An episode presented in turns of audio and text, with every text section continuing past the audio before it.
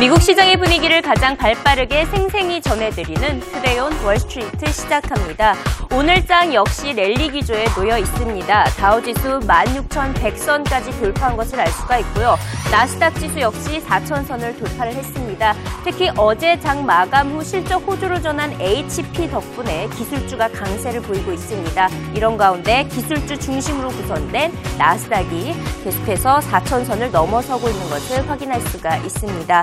아, 오늘 다양한 경제 지표들이 쏟아졌는데요. 고용 제조업 그리고 소비 지표가 나왔습니다. 각각 지표들 어떻게 나왔는지 구체적으로 살펴보도록 하겠습니다.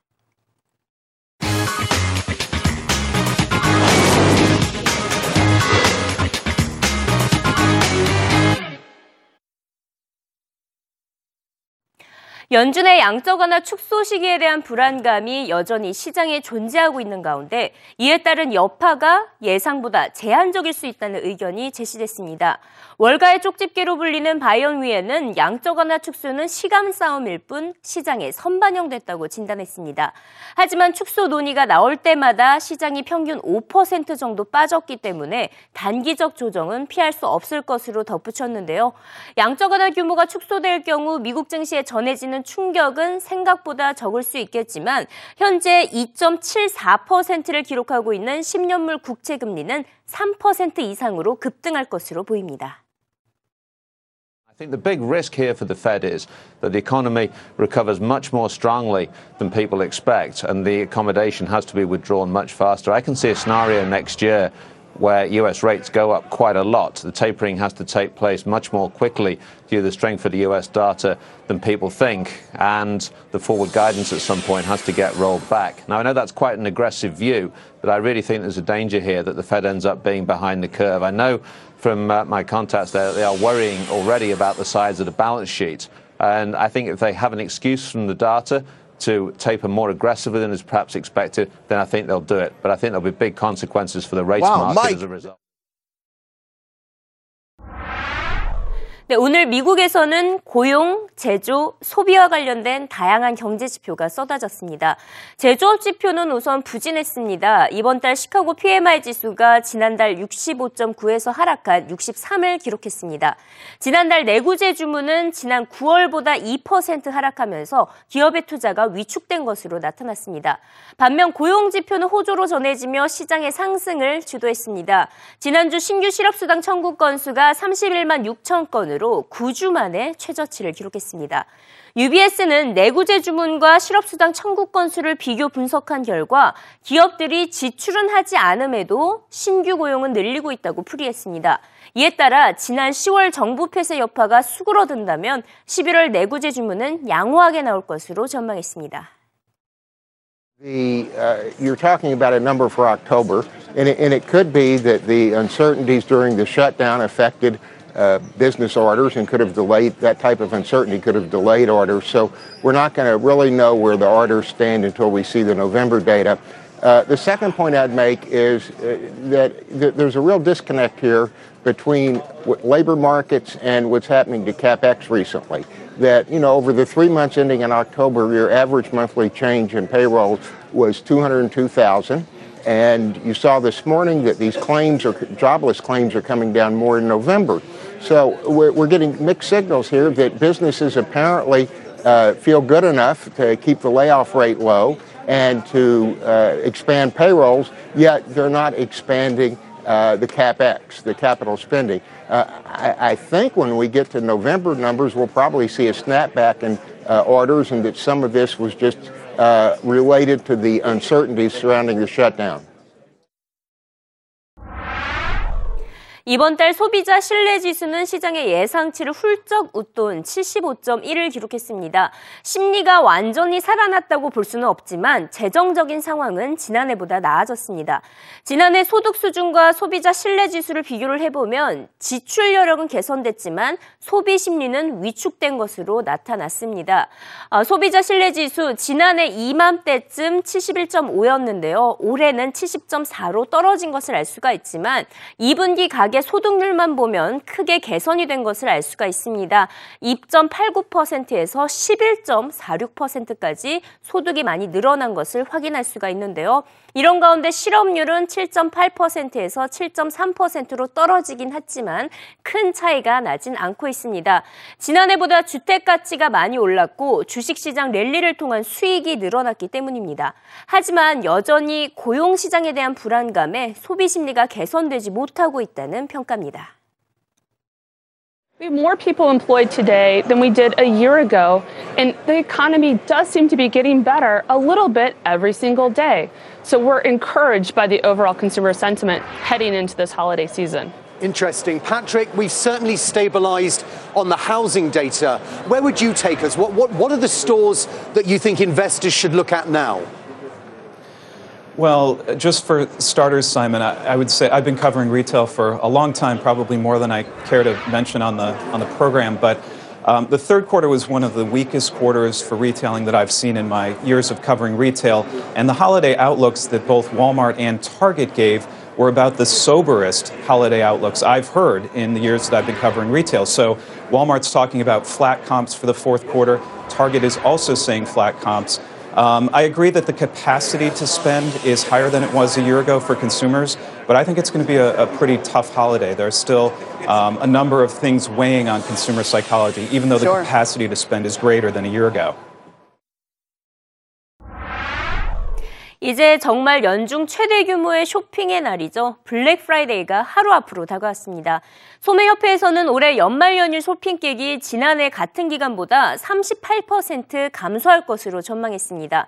이처럼 기관들의 분석 결과를 보면 소비 심리가 다소 위축될 것으로 예상되고 있지만 CNBC의 취재 결과 막상 지출을 늘릴 것이라고 응답하는 미국인들이 더 많았습니다. 캘리포니아 현지 분위기를 살펴봅니다. I've already started. Really? I'm very efficient in that way. Folks having breakfast at the Sugar Shack tell me they are buying apparel, electronics, and gift cards at places like Apple, Old Navy, and Macy's. I see two trends. Uh, the first reflects the recovery as I ask people how they feel and whether they're going to spend more or less. I'd say a little more than last year. I'd say a little bit more than last year just because of new job. For me personally, it's been a good year. More. Really? Yeah. Oh, good. Good year? yeah, it's a good year. I think less money. How come? No, I don't know. It's Obama's fault. Okay. I get taxed. 월마트와 아마존, 메이시스 등 주요 소매업체들은 대대적인 할인 행사는 물론 개장 시간까지 24시간으로 늘리기로 결정했습니다. 그렇다면 과연 소매업체들의 수익이 늘어날 수 있을까요? 월스트리트 저널은 retail illusion이라고 표현을 했습니다. 50% 이상의 할인을 제공하고 운영 시간을 24시간으로 늘린다고 하더라도 막상 수익 증대로 이어지지 않는다는 현상인데요. 판매와 매출은 엄청나게 늘어나는 4분기가 될 수 있겠지만 막상 수익률은 3분기와 크게 다르지 않을 것이라는 분석입니다. 실제로 지난해에도 소매업체들의 3분기 순이율이 28%였는데요. 이에 반해서 4분기 순 익률은 오히려 떨어진 27.8%를 기록했습니다.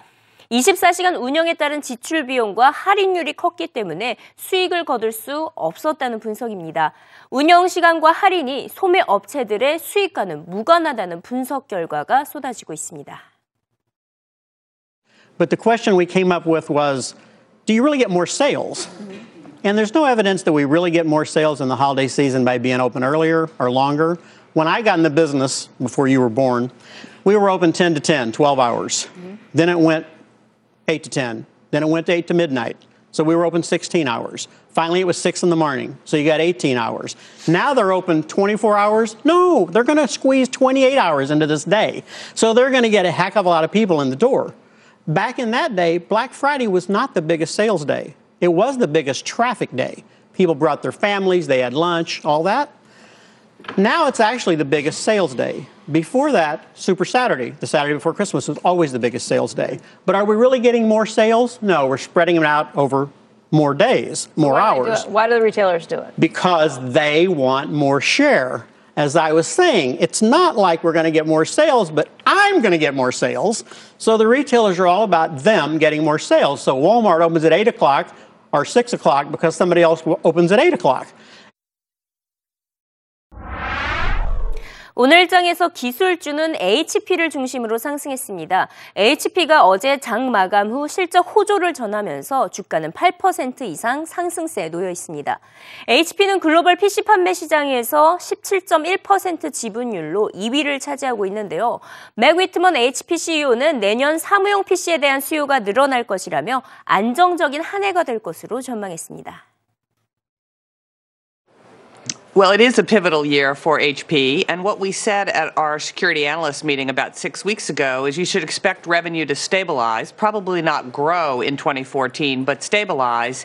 And you'll see real progress in terms of our innovation, our operational excellence, and our ability to uh, deliver great products for customers. So it's an important year. And we've laid the foundation, right? We're two years into our five year turnaround. And I'm pleased that uh, 2013 was capped by a good, strong, solid solid quarter for HP. Well, we think uh, the probably better opportunity in 2014 is in the commercial PC business. We had a good quarter uh, in our commercial business. Listen, people and companies still need to do work with workstations, desktops, laptops, or hybrids, and we're also see we also see an opportunity in tablets in the commercial area as well. The commercial tablet right, market right now is very competitive. Not very many people are making money. So we will play there, but quite selectively. And then in the consumer PC business, again, it's all about market segmentation. What segments do you go after? Having the right product at the right price where you make money. So we're really focused on profitable growth in the PC business. It's not a long margin business, as you pointed out, but has an excellent return on invested capital profile.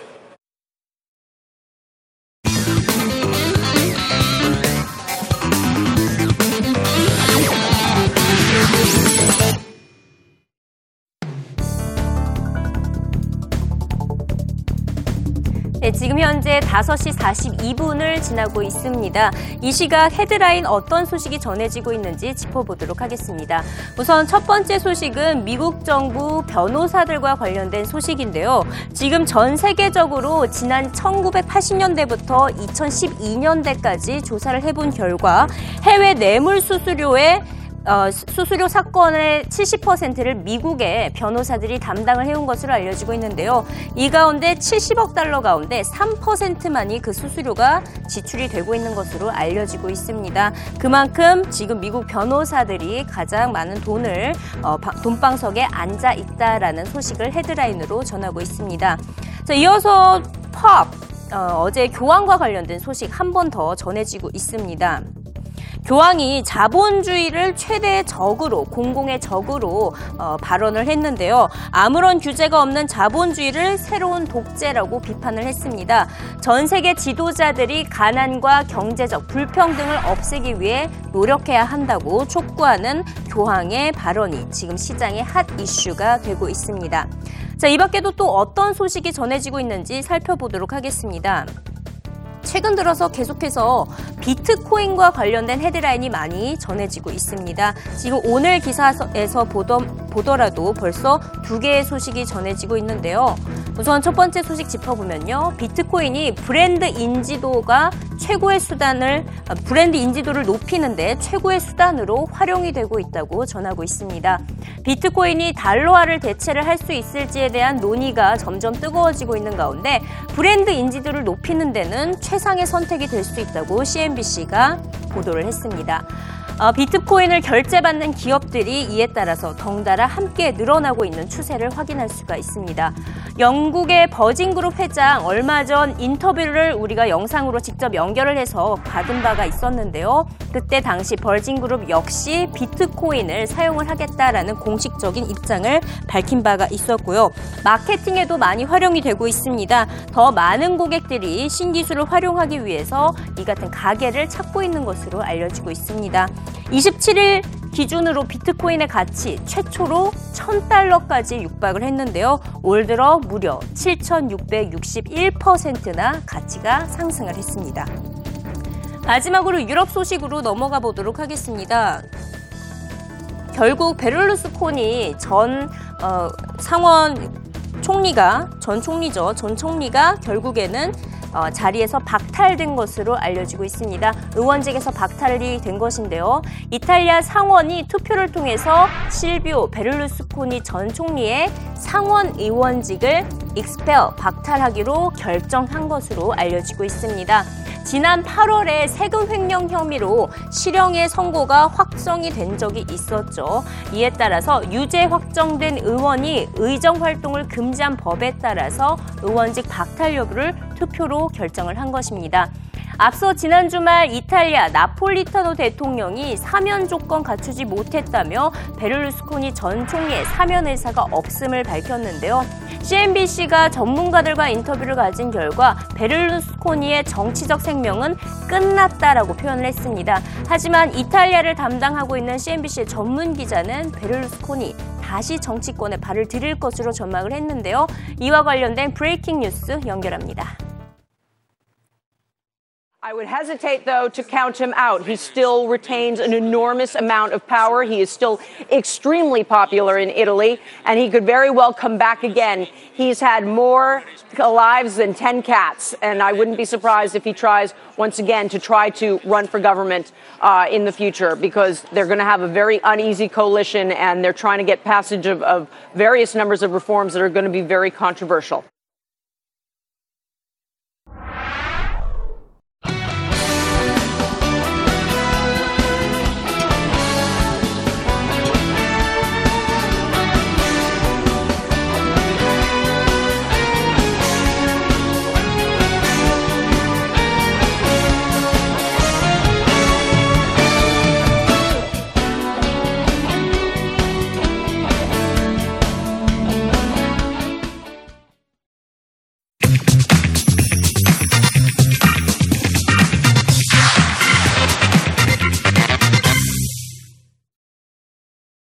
안녕하세요. 월가의 흥미롭고 유익한 정보를 모아보는 시간 와글와글 CNBC 오진석입니다. 미국 서부의 샌프란시스코는 수많은 관광객이 찾는 세계 주요 도시 중 하나입니다. 역사도 깊지만 이 도시가 추구하는 혁신과 발전 노력에 더 많은 관심이 가는데요. 샌프란시스코 인근의 실리콘밸리를 기반으로 수많은 젊은 기업들이 혁신과 도전을 이뤄내고 있습니다. 그리고 여기 샌프란시스코에서 창조 경제 리더가 된 기업이 있습니다.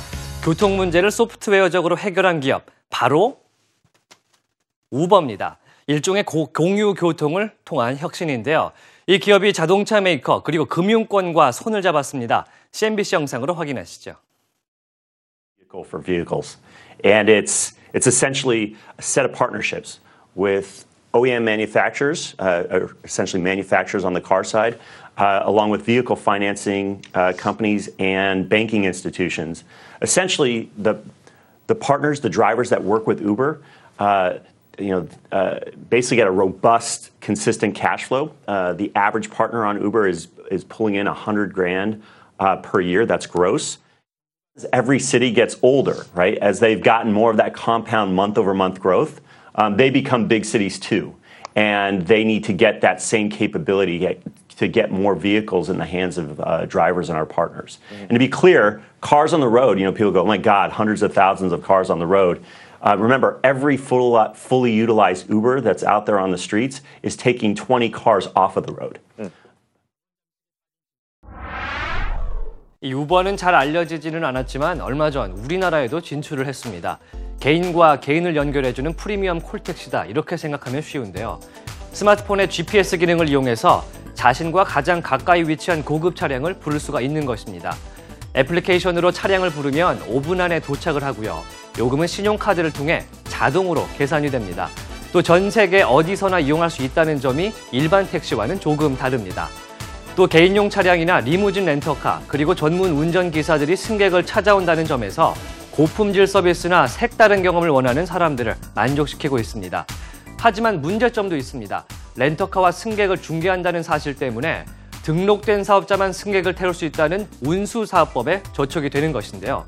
우리나라 국토교통부에서도 우버가 현행법 위반 소지가 있다고 판단을 하고 있다고 합니다. 자, 이번에는 색다른 경매 소식입니다. 세계에서 가장 특별하고 비싼 와인이 등장했는데요. 이 소식 CNBC 영상으로 확인하시죠.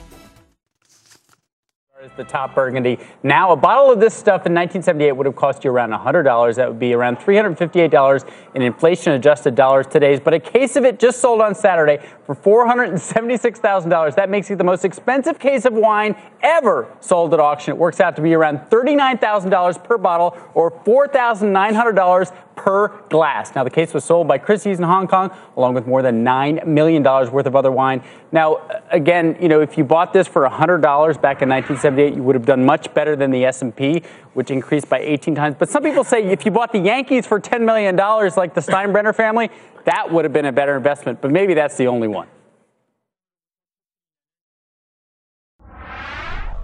이 와인의 이름은 로마네 건티, 로마네 꽁띠입니다. 세계에서 가장 비싸고 희귀한 와인으로 알려져 있는데요.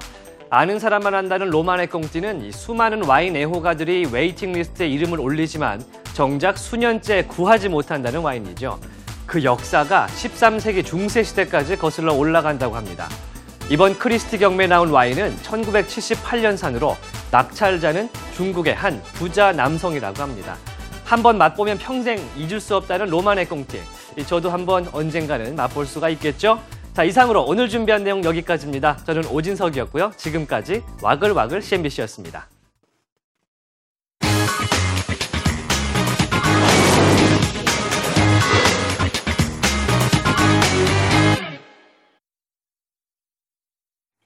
내일이면 미국은 연중 최대 명절인 추수감사절을 맞이합니다. 또 연중 최대의 쇼핑 기간인 블랙 프라이데이도 이어지는데요. 과연 어떤 제품이 가장 많이 팔릴지 월가 투자기관의 보고서가 나왔습니다. 그 결과는 내일 이 시간을 통해 전해드리겠습니다. 지금까지 이승이었고요. 내일도 생생한 글로벌 금융시장 소식으로 돌아오겠습니다.